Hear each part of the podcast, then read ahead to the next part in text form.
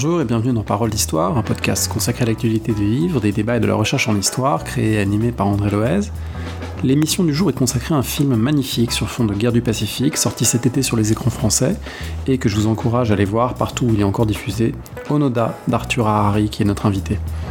Les références notamment des films cités dans l'émission sont sur le site parolehistoire.fr, ainsi que les autres épisodes, pour certains consacrés au cinéma. La semaine prochaine, on changera de registre puisque nous recevrons Claire Lemercier et Pierre François pour leur histoire du capitalisme. Rendez-vous sur les réseaux sociaux comme toujours pour prolonger les discussions. Merci et très bonne écoute. Je suis aujourd'hui avec euh, Arthur Harry, le réalisateur du film Onoda, 10 000 nuits dans la jungle. Bonjour. Bonjour. Alors, je suis très heureux de discuter avec vous parce que pour moi, c'est un, très grand film. Je l'ai vu cet été. Euh, c'était un, choc, euh, je dirais, à la fois esthétique et historique en tant qu'historien, notamment de, la guerre du XXe siècle. Euh, et donc, je suis heureux qu'on puisse en, parler et inciter les gens à aller le voir. Et il joue encore dans une vingtaine de salles en France, je crois, dans, quelques salles à Paris. Ça dépend des jours, mais entre deux, trois, quatre salles à Paris on vous engage à aller le voir parce que c'est vraiment un film, euh, pour moi, exceptionnel, un, très beau film qui a pour point de départ la guerre du Pacifique et pour point de départ un personnage qui s'appelle Hiro Onoda. Est-ce que vous pouvez nous dire un petit peu concrètement qui était euh, ce personnage réel avant de parler du film et de la manière dont vous l'avez mis en scène? Alors, euh, Hiro Onoda, c'est un japonais, un jeune japonais qui avait 22 ans en 44 et qui a été envoyé sur une petite île des Philippines qui s'appelle Lubang, donc vraiment vers la toute fin de la guerre, à l'hiver 44, 44-45, euh, et qui avait une mission euh, plus ou moins secrète en fait euh, de guérilla et de il, avait pour mission de, de, de, repousser l'arrivée des Américains sur cette île de voilà de les de les harceler et de même, même une fois que les Américains auraient débarqué, parce que c'était une évidence, de tenir cette île le plus longtemps possible euh, et, de ne, et de ne jamais renoncer, mais de ne, non plus ne, jamais se suicider, de ne jamais euh, voilà, de, rester en vie coûte que coûte, le temps que l'armée japonaise revienne. En gros, il, était censé être une forme de, sentinelle euh, d'avant-garde. il avait été formé dans une école une annexe de l'école de renseignement euh, japonaise qui s'appelle l'école de Nakano et qui euh, une, petite annexe secrète à Futamata dans laquelle dans les vraiment les, derniers mois de la guerre une poignée de jeunes hommes, de jeunes officiers comme ça, avaient été formés de manière très différente du, reste du corps militaire. Euh, dans une logique où le, sacrifice s'infléchissait sensiblement parce que il s'agissait de donner toute sa vie, tous ses efforts euh, voilà, à la, défense des intérêts euh, impériaux, mais sans, en, préservant sa vie plus, plus, en la mettant plus haut que tout. Quoi. Donc interdiction de mourir, interdiction de se suicider ou d'amener ses hommes à se suicider, et une, euh, un rapport très ambivalent aussi à la, à la morale, à la, à la, à la question de l'honneur. Euh, ils étaient autorisés en fait à, à, voilà, à juger de manière assez libre et assez en fait euh, individuelle de, de, de, la question de la moralité et de l'honneur. Et donc voilà, cette, cette, histoire, il, il est resté pendant 30 ans sur cette île, d'abord avec une poignée d'hommes, puis de moins en moins d'hommes et il a fini par se, par se rendre en 1974, ce qui a fait de lui un des derniers soldats de la guerre du Pacifique et de la Seconde Guerre mondiale à se rendre. Dites un des derniers, c'est important d'indiquer que cette histoire exceptionnelle d'Onoda, elle est à inscrire dans un phénomène un peu plus large euh, qu'on appelle les, derniers soldats japonais, euh, les Japanese holdouts. Euh, j'incite ceux et celles qui nous écoutent à aller regarder. Il y a un petit article Wikipédia qui est, bien fait, qui, chronologiquement indique à quel moment les uns les autres se sont rendus. Il y a plus d'une vingtaine, d'une trentaine de cas.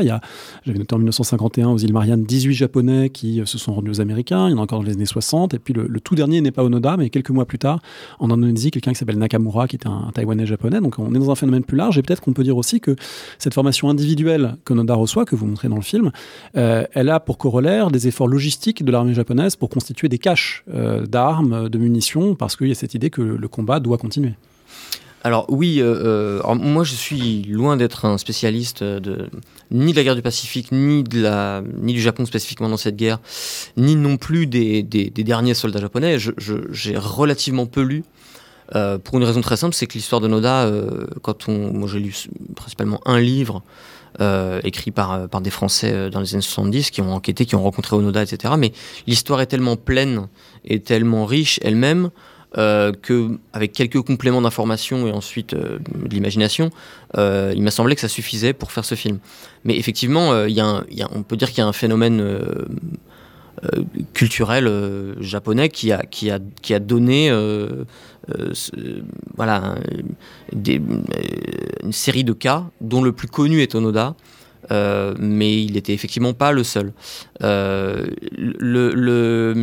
la grande ambiguïté, c'est que le Japon, euh, après la guerre, a essayé de, récupérer certains de ces hommes, et Onoda était, pour, à, leurs yeux, un des plus précieux parce que c'était un officier, un officier de renseignement, plutôt d'une classe éduquée. Et, et, du coup, il, les y a, eu un certain nombre d'efforts qui ont été déployés par l'armée par japonaise mais comme cette armée avait été d'une certaine manière décapitée euh, et que la chaîne de responsabilité avait été brisée, et notamment en regard de cette école qui était un peu une école secrète dans une école secrète, euh, et ça c'est un des mystères de l'histoire, personne n'a réellement pensé à la, façon la plus logique de désarmer Onoda ou disons de, rentrer en, contact avec lui, c'est-à-dire en se réclamant de cette école et de, et de la dimension euh, de secrète des ordres qu'il avait.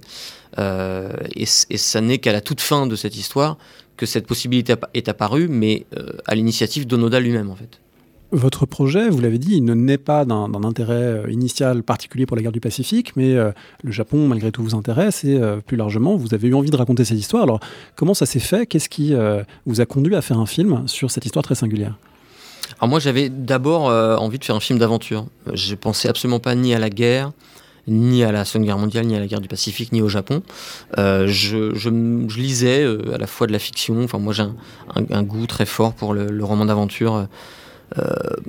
Joseph Conrad, Stevenson, Melville et d'autres. Euh, et, je, et je cherchais euh, en lisant des, des récits de navigateurs solitaires ou d'explorateurs polaires. Enfin des, Donc il y avait déjà l'idée d'un personnage confronté à sa solitude. Confronté à une solitude, à aux éléments, à une forme de, de, de une forme d'épopée, voilà. Euh, et, je, et, je, ne trouvais pas, c'est-à-dire que j'ébauchais des, histoires. Mon, but était d'ailleurs pas de faire quelque chose d'après une histoire vraie au départ.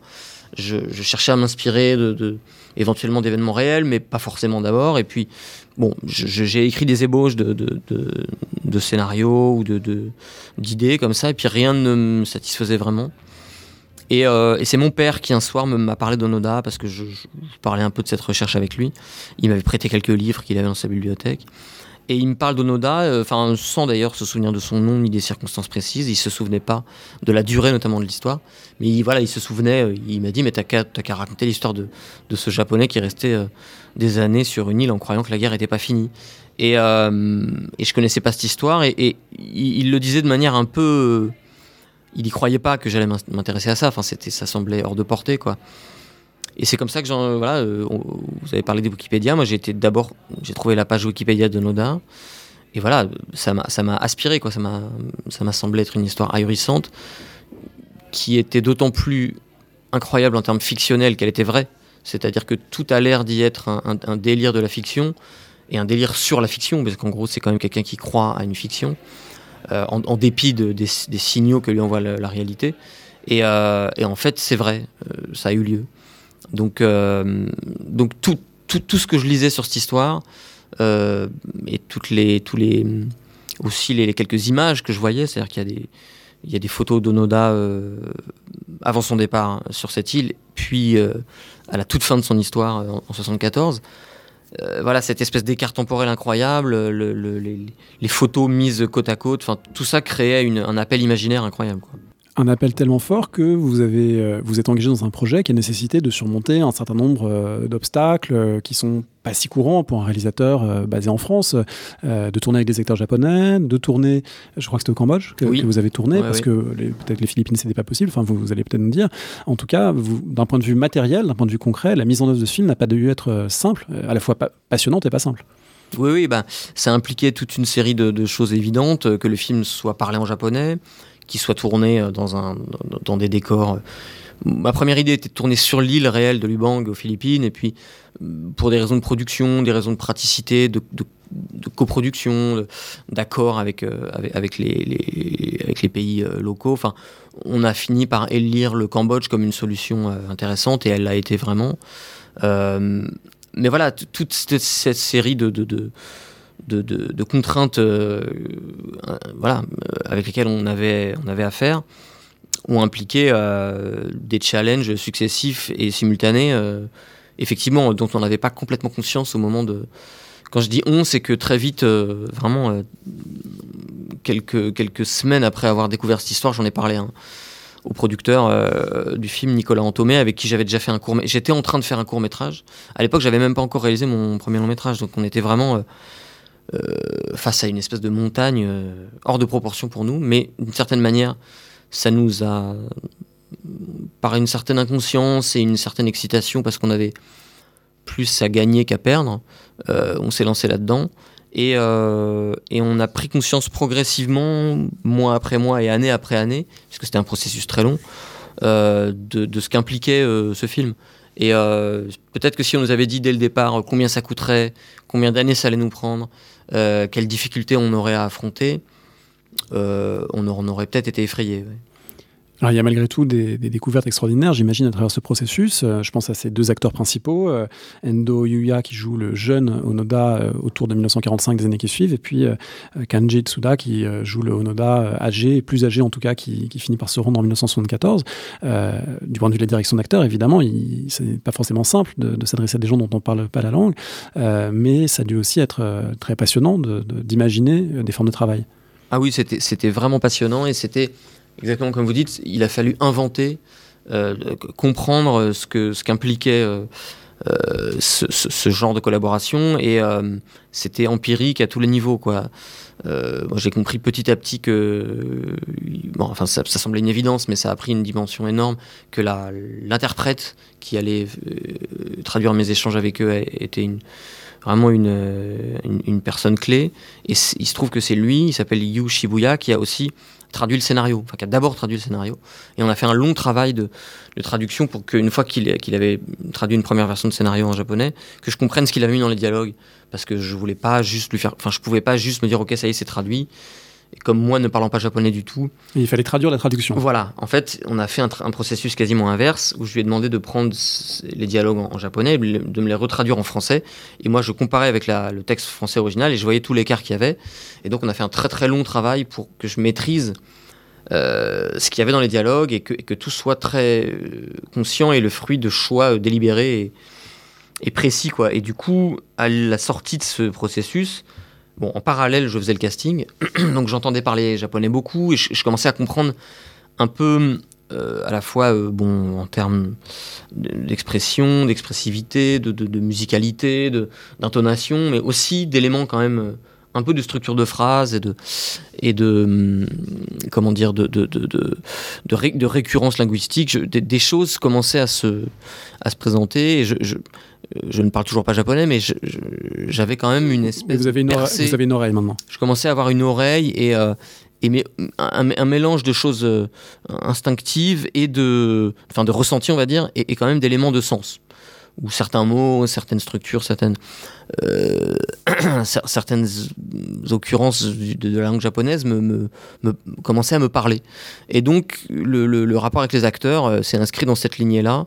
Et, euh, et, puis, et puis, il faut quand même dire que c'est les acteurs qui ont une, capacité d'engagement exceptionnelle et une écoute incroyable, c'est-à-dire une disponibilité à oublier quasiment leur manière de penser, de travailler, de ressentir pour essayer de fusionner avec, euh, enfin, disons de rencontrer à mi-chemin euh, ma vision à moi.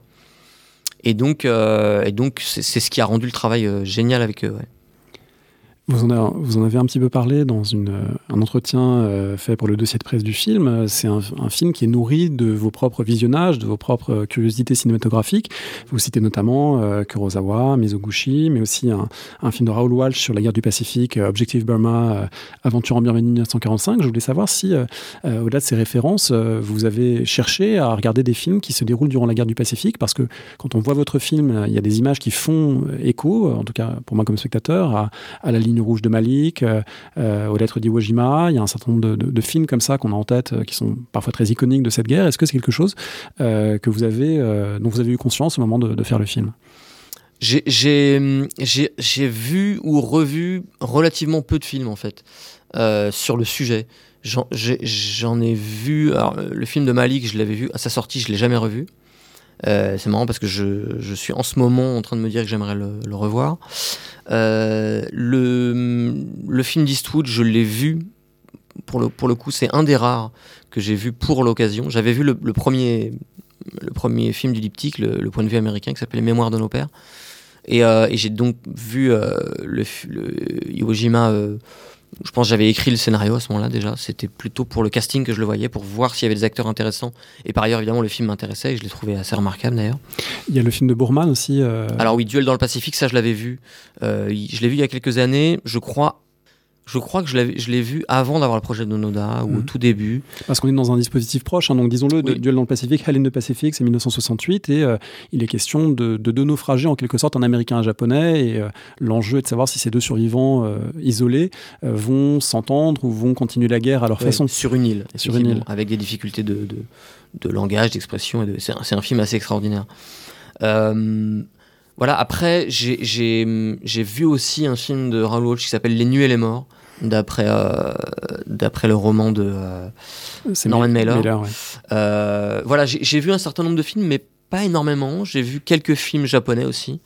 Le plus marquant s'appelle Feu dans la plaine de Kon Ichikawa, qui est un, film extraordinaire qui se passe sur une île aussi du Pacifique et qui est une espèce de, de voyage au bout de l'enfer terrifiant, où il est question d'anthropophagie Enfin, c'est un film hallucinant, une espèce de cauchemar comme ça, à la fois très réaliste et très halluciné. Euh, voilà, donc j'ai vu un certain nombre de films, mais je ne suis pas rentré dans une boulimie de ce que je voulais. Et puis par ailleurs, autour de ça, j'ai vu ou revu des films qui n'étaient pas spécifiquement des films sur la guerre du Pacifique, euh, pour construire, pour essayer de, construire avec mon frère, qui est le chef opérateur du film, l'univers du film, l'univers visuel et, on va dire esthétique du film. Euh, oui, enfin le, danger en fait dans ces, dans, ces circonstances-là, c'est de, c'est au bout d'un moment d'être tellement nourri et d'avoir vu tellement de choses que soit elles sont inhibantes, soit en fait sans qu'on s'en rende compte, elles produisent un effet d'imitation.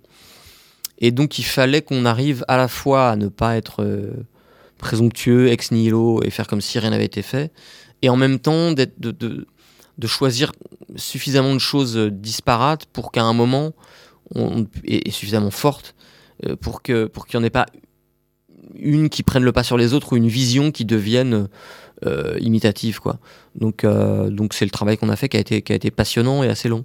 Il y a un autre film auquel j'ai pensé qui est très différent, euh, c'est euh, Aguirre de euh, mm -hmm. Werner Herzog, parce que euh, Onoda m'a fait penser à Aguirre, mais mm -hmm. à Aguirre dont, d'une certaine manière, la, la, folie serait tournée vers l'intériorité, beaucoup mm -hmm. plus que vers l'espèce de démesure de, de Klaus Kinski dans le film. Et puis c'est aussi une forme de, de traversée d'une nature hostile, d'un isolement progressif du personnage. Est-ce que, ça, est -ce que ça peut être une des œuvres en résonance avec votre travail? Ah oui, c'est évident. alors j'ai pas eu besoin de le revoir parce que c'est un film que je connais assez bien et que j'admire beaucoup. Euh, le, le, le, les échos de Aguirre étaient, là, quoi. C'était, impossible autrement. Et même euh, d'un point de vue de production, c'est-à-dire que c'est un film qui est fait avec très peu d'argent, Aguirre. Euh, voilà, euh, Herzog s'est lancé là-dedans avec une espèce de, rapport assez, stupéfiant entre l'ambition du film, la démesure du film et les moyens. Et donc, bon, c'était un, une, une, une, des balises qu'il y avait comme ça. Mais pour autant, en fait, c'était aussi une espèce de balise, euh, entre guillemets, euh, j'allais dire négative, non pas au sens d'un jugement, mais au sens que je me suis rendu compte progressivement que c'était une approche, on va dire, baroque euh, et presque hallucinatoire, qui ne pouvait pas être la mienne pour le film, parce que, comme vous, l'avez dit, la folie, s'il y en a une chez Onoda, est une folie beaucoup plus contenue, beaucoup plus longue et lente, et beaucoup moins explosive et, euh, et, baroque que celle de, que celle d'Aguirre quoi. Il y, a quelque chose de euh, c'est la raison qui finit par créer une forme de folie chez Onoda.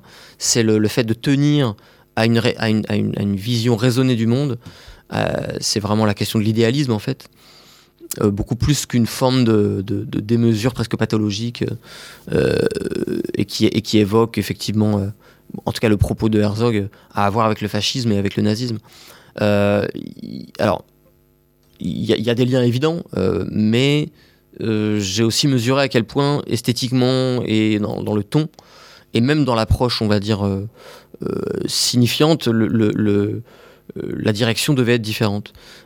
tout en admirant, encore une fois, je le dis, non seulement Aguirre, mais toute la filmographie de, de Herzog c'est un point qui me paraît intéressant, euh, ce que vous venez de dire sur euh, la, nature finalement de l'engagement de Noda, et, je pense que vous faites très attention à ne pas le juger dans le film. C'est à mon avis une des grandes qualités du film, c'est à la fois de le montrer entièrement et de ne jamais le juger. Mais ça pose quand même un certain nombre de questions sur le plan idéologique de euh, quoi relève le, comportement de Noda. Vous avez dit idéalisme, mais on pourrait peut-être objecter fanatisme également. Est-ce que c'est quelqu'un qui est fanatisé? Est-ce que c'est quelqu'un qui a perdu son libre arbitre ou est-ce qu'il le garde? Comment est-ce que vous avez construit peut-être euh, que vous voulez pas dévoiler toute l'ambiguïté du, personnage, qu'on peut pas la dévoiler, mais en tout cas, comment vous êtes affronté à cette question idéologique de, au fond, qu'est-ce qui fait tenir Onoda et qu'est-ce que ça dit euh, d'un engagement guerrier? Bon, euh, c'était au cœur du film, c'est-à-dire de, l'écriture et de la compréhension de, de, ce que je racontais. Donc je, ça a été un processus euh, long et qui n'a pas débouché sur une certitude en fait pour moi. Euh, la qualité principale pour moi de cette histoire, c'est son ambiguïté, c'est sa complexité, c'est-à-dire qu'on ne peut pas, à mon sens, on ne peut pas euh, classer et définir une fois pour toutes ce qui a, ce qui a été le, ce qui ont été les raisons de Noda. même quand on lit son livre, puisqu'il a écrit un livre, l'ambiguïté demeure déjà parce que c'est ce qu'il en dit a posteriori, parce que c'est sa subjectivité, et même lui ne dévoile pas de manière euh, simpliste en fait, euh, ou disons même s'il pense le faire, c'est-à-dire euh, en exposant pourquoi il, a fait ce qu'il a fait, en fait c'est complexe. la question de la de l'idéal ou de la croyance, à mon sens, est, une des choses les plus fortes, mais mais c'est pas du tout une manière puriste de voir les choses. Je pense que en fait, il se tient en permanence à la frontière entre l'intégrité et l'intégrisme, entre l'idéalisme et l'idéologie meurtrière, entre une, vision euh, absolue et une vision euh, fanatique. Enfin, il y a quelque chose euh, là-dedans qui renvoie à une série de paradoxes ou de, ou de, cas limites. Mais qui en fait renvoie à, renvoie à toute idéologie ou à toute croyance, c'est-à-dire euh, la noblesse qu'il peut y avoir euh, dans, euh, je sais pas moi, dans l'Ancien Testament ou même dans le Nouveau Testament sur le, les, les, visées, on va dire, lumineuses de, de, de l'enseignement du Christ, par exemple, peuvent se renverser en, en, fanatisme ou en, intégrisme, et il en va de même avec toutes les religions. On, on, peut faire, on, on, peut faire la même analyse avec le communisme. Enfin, euh, évidemment que si on pose le mot fascisme, il est, il est plus difficile pour nous aujourd'hui de se dire euh, qu'un fasciste pouvait être euh, mu par une forme comme ça d'idéalisme pur ou de. mais en réalité, je pense que, que, c'est important, d'un point de vue même historique ou humain, de, comprendre que, que, personne n'agit en pensant faire le mal et que personne n'agit en pensant, enfin très peu, euh, agissent en, en, délibérément euh, pensant qu'ils ont basculé euh, du mauvais côté de la morale. et après, il y a une autre question qui se pose, c'est est-ce que le Japon impérial et ses, et ses, ses, représentants, et Onoda, on peut dire, est un, est un représentant militaire du Japon impérial, est-ce que c'est le fascisme ou est-ce que c'est une forme du fascisme? Je pense que c'est trop facile de dire ça, et encore une fois, je suis pas un spécialiste, mais euh, on, ne peut pas, à mon avis, appliquer des correspondances euh, absolues. Mais enfin, voilà, moi, moi, ce qui m'a intéressé, c'est de, de me tenir euh, en permanence à la hauteur de ces ambiguïtés, d'un point de vue d'abord qui est le point, un point de vue subjectif, très, très, très impur, très imparfait et, très, ambivalent. Alors, toute cette question de, l'existence d'un fascisme japonais, elle a été débattue en, histoire. J'en vois notamment aux travaux de, Pierre-François Souiri euh, dans, sa nouvelle histoire du Japon récente qui fait une mise au point. Euh, pour pourra mettre la référence euh, sur le site.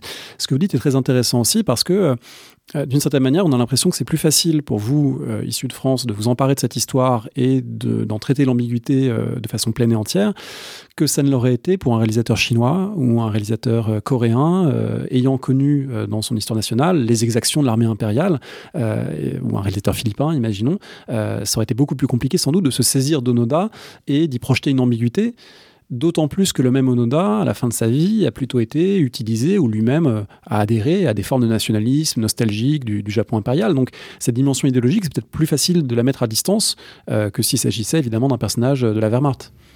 Oui, oui, ça c'est sûr. Il y a une forme comme ça de, ça j'en ai été conscient assez tôt, une forme de, de, de, rapport relativement neutre euh, que, qu'un réalisateur français, en l'occurrence moi, euh, pouvait avoir à, à la, au militarisme japonais. Euh, effectivement, si on, si on rapproche ça, si on essaie de trouver un équivalent avec l'Allemagne, ça devient beaucoup plus compliqué. Euh, Où ça donne euh, La Combe Lucien de Louis Malle, euh, qui était un film qui a marqué par son ambiguïté et justement ça qui a même gêné, qui a créé voilà, ça, a été mal reçu du fait de, cette tentative d'inclure l'ambiguïté dans une histoire très proche. Absolument, ouais. c'est d'autant plus que La Combe Lucien est un Français. Donc c'est la question de la collaboration et des miliciens qui est posée. mais moi, ce qui m'a frappé, effectivement, si on imagine un film asiatique euh, chinois, coréen ou philippin. Euh, d'ailleurs, je crois qu'il y a eu au moins un réalisateur philippin qui, à un moment, s'est intéressé à cette histoire, euh, qui s'appelle Raya Martin. Mais c'est même encore plus troublant si on se demande pourquoi il n'y a pas eu de film japonais, en fait. C'est-à-dire que toutes les ambiguïtés idéologiques du, Japon, et notamment après la bascule d'Hiroshima et la défaite, euh, on, fait que, Onoda euh, est resté et reste encore aujourd'hui un personnage gênant, on va dire, et, très difficile à représenter pour les Japonais. Et je pense que, et j'en ai un peu confirmation ces jours-ci parce que je, j'ai des retours, euh, parce que le film va sortir au Japon bientôt, j'ai beaucoup d'échanges avec des journalistes japonais. Je pense que le film les frappe beaucoup parce qu'il arrive de manière complètement inattendue et d'un endroit inimaginable, la France, enfin un Français qui fait ça, mais en même temps en se présentant euh, comme un film euh, qui n'a pas de point de vue occidental. Et du coup, ils, arrivent à le recevoir comme un film, et comme un film qui pourrait être un film japonais, puisque les acteurs, apparemment, le jeu des acteurs euh, est suffisamment solide pour eux, pour faire oublier que c'est un non japonais qui l'a fait, et le point de vue du film effectivement, comme vous le dites, qui ne cherche pas à juger ou à classer idéologiquement Onoda, euh, faire entrer dans une aventure humaine euh, dans laquelle eux peuvent se projeter, mais d'un point de vue qui aurait été vraisemblablement absolument impossible euh, fait par un japonais. Donc je pense que leur, leur position comme spectateur est très, est très, est très paradoxale quoi, face au film. Et moi, c'est ça qui m'intéressait, non pas en me disant, tiens, j'ai pas fait le film en me disant, en, en, prévoyant cette réaction japonaise, mais en tout cas, y il y avait un pari de dépasser en fait les particularismes nationaux et d'essayer d'en faire une histoire universelle, tout en affrontant ce qu'elle a de singulier et de local. Euh, mais, c'était une espèce de fantasme euh, presque utopique comme ça, de, par les moyens du cinéma, de, surmonter les particularismes cette, euh, cette, dimension universelle, je pense que vous y parvenez à travers euh, ce qui est l'un des, points les plus frappants du film, c'est le travail sur la temporalité, c'est-à-dire faire sentir dans les 2h40, je crois, euh, du film, 30 ans d'histoire, et les faire sentir à la fois en donnant l'épaisseur temporelle, mais sans ennuyer non plus le, spectateur, en faisant sentir à la fois des césures et des, événements, il y a des tournants, et en même temps une forme de continuité, de monotonie. Alors c'est une question peut-être très vaste, mais comment vous avez, euh, euh, dès le départ du projet, j'imagine, cherché à restituer cette texture temporelle très particulière des 30 années de l'histoire de Noda? Bah, ça a été très empirique, encore une fois. C'était impossible pour nous, je dis nous parce qu'on était deux, scénar... enfin, deux à écrire. J'ai écrit avec Vincent Poimiro, avec qui j'avais déjà collaboré. ça a été vraiment, c'était impossible d'avoir une idée préconçue, des modèles euh, préexistants ou un genre préexistant qui nous aurait dicté ou dessiné euh, des manières de faire. On était incapable de savoir, ça nous effrayait d'ailleurs, comment raconter les 30 ans. Donc ça a été très progressif au début. Donc le livre sur lequel on s'est basé, qui s'appelle 30 euh, ans seul en guerre, alors il a été réédité l'année dernière et je crois qu'il a changé de titre et malheureusement je ne l'ai pas en tête. Euh, un livre de Bernard Sandron et Gérard Chenu. C'était vraiment la base de notre travail et la temporalité était éclatée dans ce livre, mais on ne pouvait pas la suivre. Elle était d'ailleurs très intéressante en termes documentaires, mais en termes fictionnels, ça marchait évidemment pas. Euh, et donc, on a remis les choses dans l'ordre. On a commencé par faire une espèce de document euh, qui, racontait sous forme plutôt littéraire que cinématographique les 30 ans. Et en, mettant l'accent sur ce qui nous paraissait être les événements les plus importants et euh, en ne se censurant pas sur la quantité, c'est-à-dire il y avait énormément de choses en essayant, euh, mais c'était un document qui ressemblait par exemple, à un moment je disais, euh, voilà, maintenant ils sont quatre, ils, comment, ils, commencent à faire le tour de l'île régulièrement, le, les, ils, apprennent à se nourrir, les, les, les, jours deviennent des semaines, les semaines des mois, les mois des années. Donc on voit bien que c'est pas cinématographique ça, on peut pas le faire tel quel, ça ne nous indique rien sur la dramaturgie. Mais il fallait en passer par là, et donc il y avait une accumulation d'événements où il y avait parfois une dramatisation dans ce premier document, par exemple les, les morts, les, les, les, fugues du jeune Akatsu. Euh. Voilà, au départ, il faut dire, ils sont, ils sont quatre. Euh, ils sont, enfin, rapidement, ils, voilà. ils, sont quatre. Euh, ils sont tout. quatre, et petit à petit, euh, le nom va diminuer au fil des mésaventures, fuites, morts des, des différents protagonistes. Jusqu'à jusqu un isolement très, très grand de Onoda. Ouais. Et, euh, et, donc, ce document-là a constitué une base, comme je le disais, plutôt littéraire. Et quand on a commencé à essayer de dramatiser en, scène, on est passé par diverses versions de, scénarios qui, euh, qui essayaient des choses sur euh, les ellipses, parce qu'en fait, raconter 30 ans, c'est choisir qu'est-ce qu'on ne va pas raconter. Euh, et comment donner la sensation qu'on représente tout alors qu'on représente euh, beaucoup moins de choses qu'on en laisse dans l'ombre. Et euh, bon, je peux donner un exemple. Dans une des premières versions de scénario, il y avait euh, un bon, assez tôt dans le scénario, une ellipse de 10 ans, quand ils se retrouvaient à 4, comme ça. Et je disais, voilà, 10 ans passent, et on retrouvait une scène brutalement où ils avaient 10 ans de plus. Et ça ne marchait pas, en fait. Les lecteurs disaient, mais on comprend pas. Qu'est-ce qu'ils font pendant ces 10 ans Et il y a quelque chose où on n'arrive pas à accepter que ces personnages, euh, surtout les, les, hommes d'Onoda, euh, acceptent de le suivre. Euh, euh, et pendant dix ans, euh, concrètement, font quasiment du camping, en fait, puisqu'il n'y a plus de guerre. Donc y avait, je me suis rendu compte qu'on n'avait pas préparé du tout ce passage, cette espèce de, plateau comme ça, parce que en fait j'ai compris que les ellipses, il fallait les préparer dramatiquement de manière à pouvoir euh, faire accepter aux spectateurs que pendant les 10 ans ou 3 ans, ou, à un moment il y a 20 ans qui passent, euh, qu'on fait passer, euh, il fallait que le spectateur instinctivement comprenne ce qui s'était passé dans ce trou.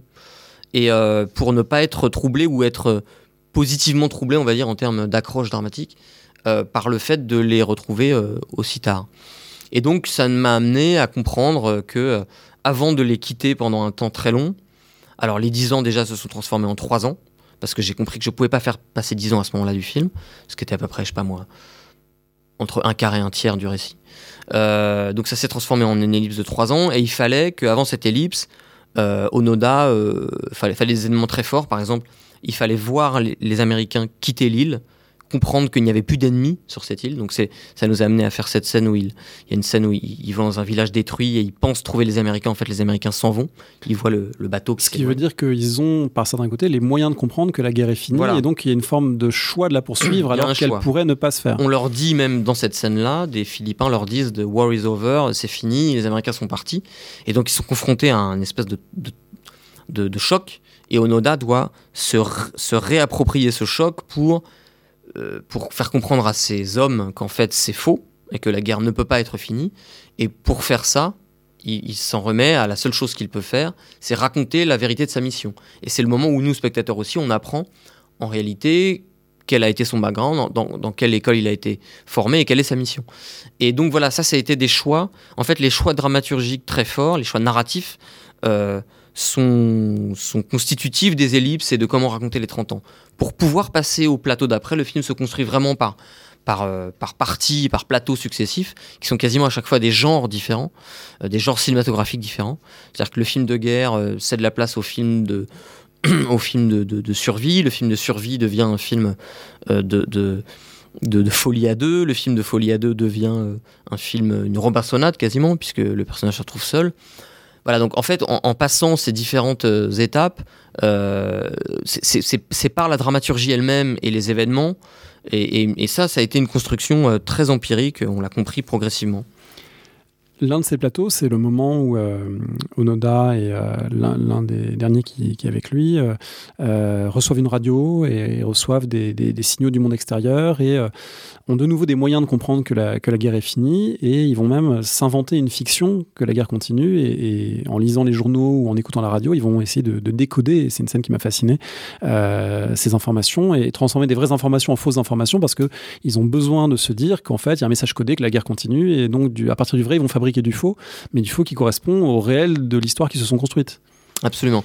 C'était effectivement un des, un des plateaux les plus excitants et les plus dangereux en même temps du, film. Dangereux au sens où euh, quelque chose de la folie ou du déni euh, se concrétise tellement que, en tout cas au stade de l'écriture de scénario, c'était ça passait ou ça cassait. C'est-à-dire il y avait possiblement une mise à distance tellement grande des personnages, ça devenait bouffon, grotesque, absurde, et donc euh, on pouvait facilement les mépriser comme des idiots et se dire euh, ok ils sont ils ont basculé dans un au-delà de la raison et de l'intelligence et donc ils sont bêtes et donc je les juge euh, et donc je n'arrive plus à adhérer et je peux plus avoir d'émotion.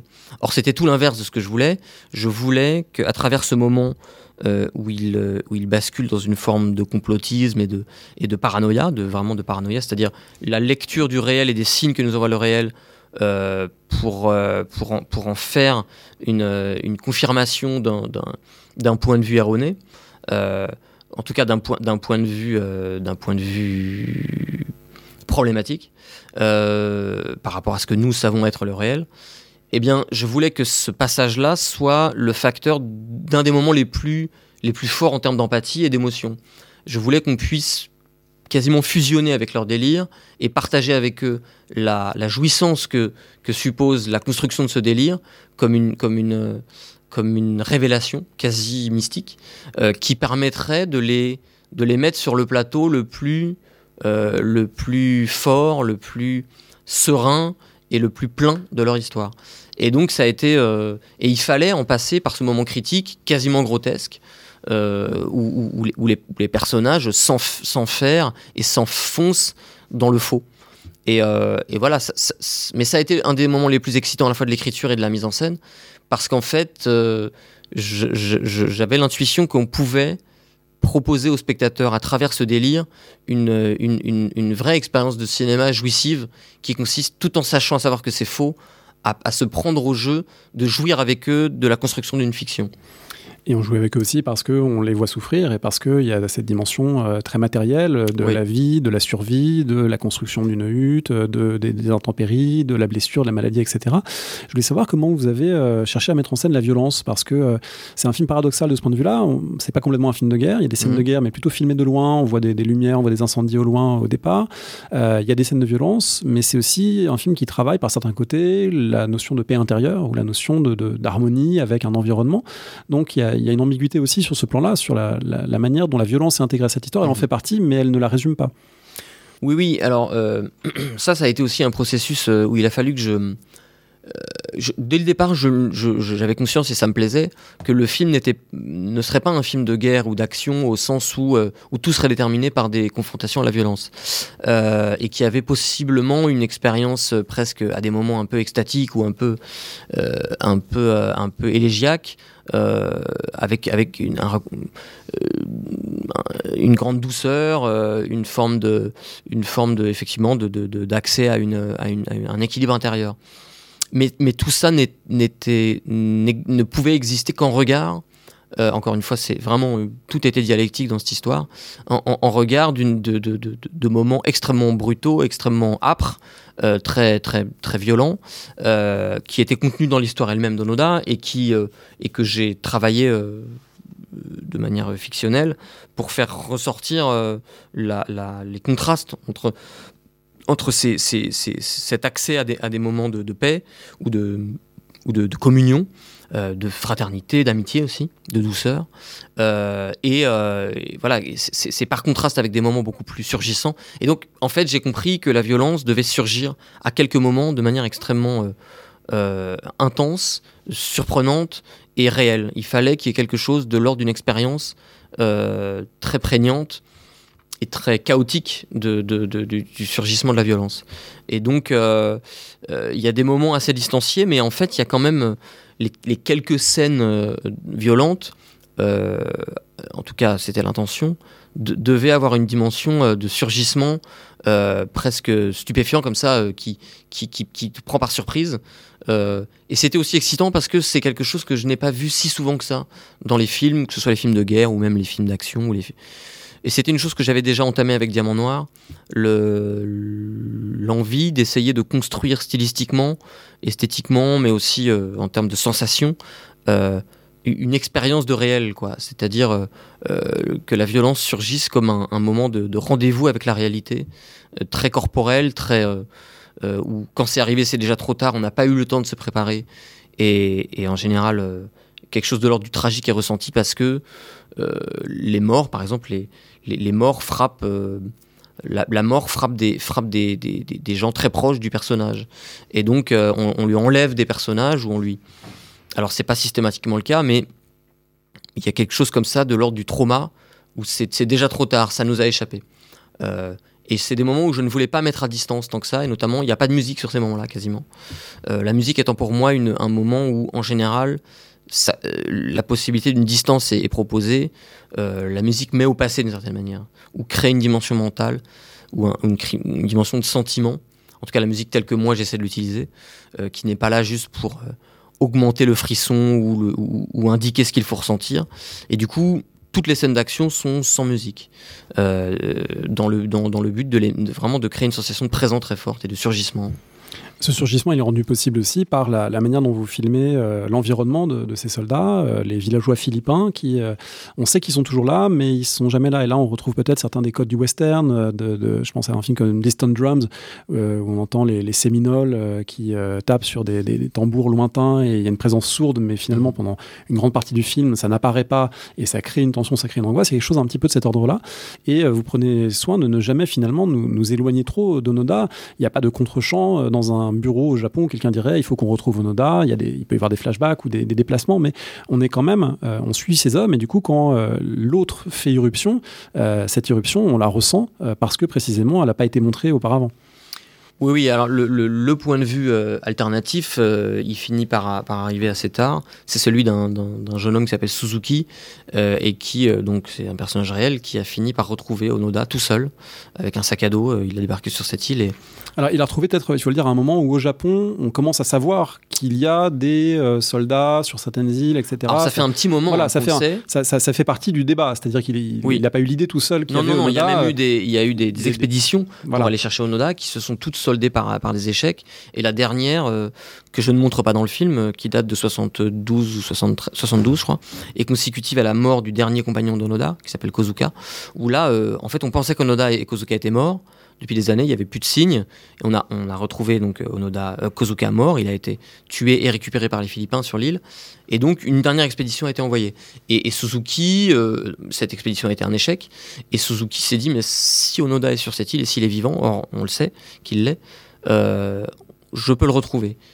il faut venir seul, il faut pas venir au nom de l'armée. Il faut savoir comment l'aborder et comment lui parler, comment rentrer en contact avec lui. Et il a, il a mis ça à exécution, il l'a retrouvé. Et effectivement, la dernière partie du film euh, incluait forcément un changement de point de vue. Euh, parce que il se trouve que la résolution de l'histoire, c'est que Suzuki a fini par aller retrouver le supérieur hiérarchique euh, d'Onoda au Japon, qui était par chance encore vivant, et parce que Onoda lui avait dit je ne déposerai les armes que si mon supérieur hiérarchique vient me dire en personne sur Lubang, sur l'île, de déposer les armes. Un supérieur hiérarchique au passage qui apparaît aussi un peu comme un père de substitution et donc on, rejoint l'ambiguïté qu'on a évoquée tout à l'heure sur les raisons d'un engagement, mhm. engagement militaire idéologique mais aussi engagement intime familial, il y a, quelque chose de cet ordre-là qui se joue aussi. Oui, oui. Alors ça c'est en partie une création euh, fictionnelle parce que le, personnage de, de, l'instructeur supérieur hiérarchique euh, Taniguchi est en fait une, le major Taniguchi. J'ai fusionné plusieurs figures et je les ai un peu j'ai un, peu créé comme ça une, figure de, père de substitution euh, parce que j'ai cru identifier que dans l'histoire réelle d'Onoda, il y avait quelque chose par rapport à la figure du père. Mais enfin, j'ai quand même largement décidé de, de créer cette thématique-là euh, pour mon propre compte. Quoi. Mais euh, toujours est-il que la plus grosse, une des plus grosses difficultés d'écriture et de montage a été l'introduction de ce personnage de Suzuki et comment à un moment partir avec lui, c'est-à-dire quitter Onoda, son point de vue, quitter l'île pour la seule fois du film, euh, pour aller chercher avec ce jeune Suzuki le, supérieur hiérarchique au Japon. Et euh, ça a été une construction complexe qui a été jusqu'au bout du montage. Euh, en fait, on introduit le film par la figure de Suzuki qui arrive sur cette île. On ne comprend pas exactement ce qu'il vient faire, qui il vient chercher. Euh, et on sent qu'il va connecter avec Onoda. Et tout le film ensuite est un long, un long flashback mental du point de vue d'Onoda lui-même, qui est replongé dans son histoire par une chanson diffusée par ce jeune homme Suzuki, qui la diffuse comme une espèce de presque de chant de sirène pour, pour attirer Onoda. Voilà, donc il y a eu une construction assez assez finalement aujourd'hui qui apparaît quand on voit le film comme assez limpide, mais qui a été complexe pour savoir comment euh, quitter Onoda sans jamais vraiment le quitter. Parce qu'en fait, le point de vue d'Onoda est devenu tellement prégnant qu'il exigeait de nous des choses complexes. Moi, je pensais pouvoir à quitter le point de vue d'Onoda de manière plus brutale. C'était comme ça que c'était écrit au scénario et ça a été rejeté par le film. Parce qu'après avoir traversé autant de temps, autant d'émotions avec lui, euh, il n'était pas si simple de le quitter comme il n'est pas simple pour lui de quitter l'île, euh, la dernière scène du film, c'est ce départ en hélicoptère euh, euh, avec les, Philippins presque qui rendent les honneurs, en tout cas du côté officiel, des villageois qui regardent un peu stupéfaits ce personnage devenu légendaire qui est, Onoda. à quoi pense Onoda pour vous quand il est dans l'hélicoptère et qu'il voit l'île s'éloigner? Je pense qu'il pense, à, il pense à ses amis disparus, il pense à il pense à tout ce qui, à, tout ce qui n'a servi à rien. Euh, et ça se mêle, à mon avis, dans sa, dans sa tête euh, à, quelque chose d'absolument inverse, c'est-à-dire la, la plénitude de vie qui, n'est, qui est au-delà de tout jugement, en fait, même de sa part, alors qu'il est dans un moment où sans doute il se juge durement puisqu'il a compris qu'il a fait une erreur, il a compris qu'il s'était trompé, qu'il a tué euh, un, nombre, important de, personnes, qu'il a amené des gens à la mort, notamment ses camarades, euh, pour une raison euh, fausse et une raison qui, en tout cas, objectivement était vide. donc il y, a quelque chose de l'ordre d'un paradoxe absolu et qui, à mon avis, fait un déchirement chez lui entre le fait que quelque chose de plein et donc de vivant et de, de nécessaire euh, humainement euh, a été vécu et il ne pourra jamais se départir de ça, d'où une forme de nostalgie et d'attachement, euh, y compris à l'île, aux, conditions matérielles de sa, de sa vie sur cette île, et, et, dans le même temps une forme de, une forme de honte, une forme de, de, de sentiment d'absurdité, une forme de culpabilité qui se mêlent. Donc jusqu'au bout, l'impureté de, de, cette expérience. Euh, enfin, c'est ça en tout cas qui me paraissait le, le plus évident, le plus fort à la fin. Merci beaucoup. On vous souhaite euh, évidemment la, meilleure réception et je pense que ce sera très intéressant de voir euh, quelle réception est faite au Japon au film. Et puis, je redis que partout en France où c'est possible, ben, il faut aller voir Onoda qui est, qui est à l'affiche et qui est vraiment un film remarquable. Merci beaucoup Arthur. Merci à vous. Merci.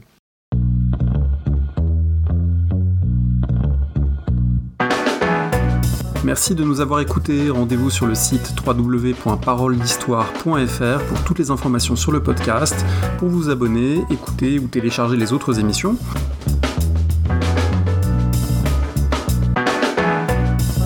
La discussion se poursuit aussi en ligne, notamment sur Twitter. Vous pouvez poser des questions at paroledist et à bientôt pour un prochain épisode.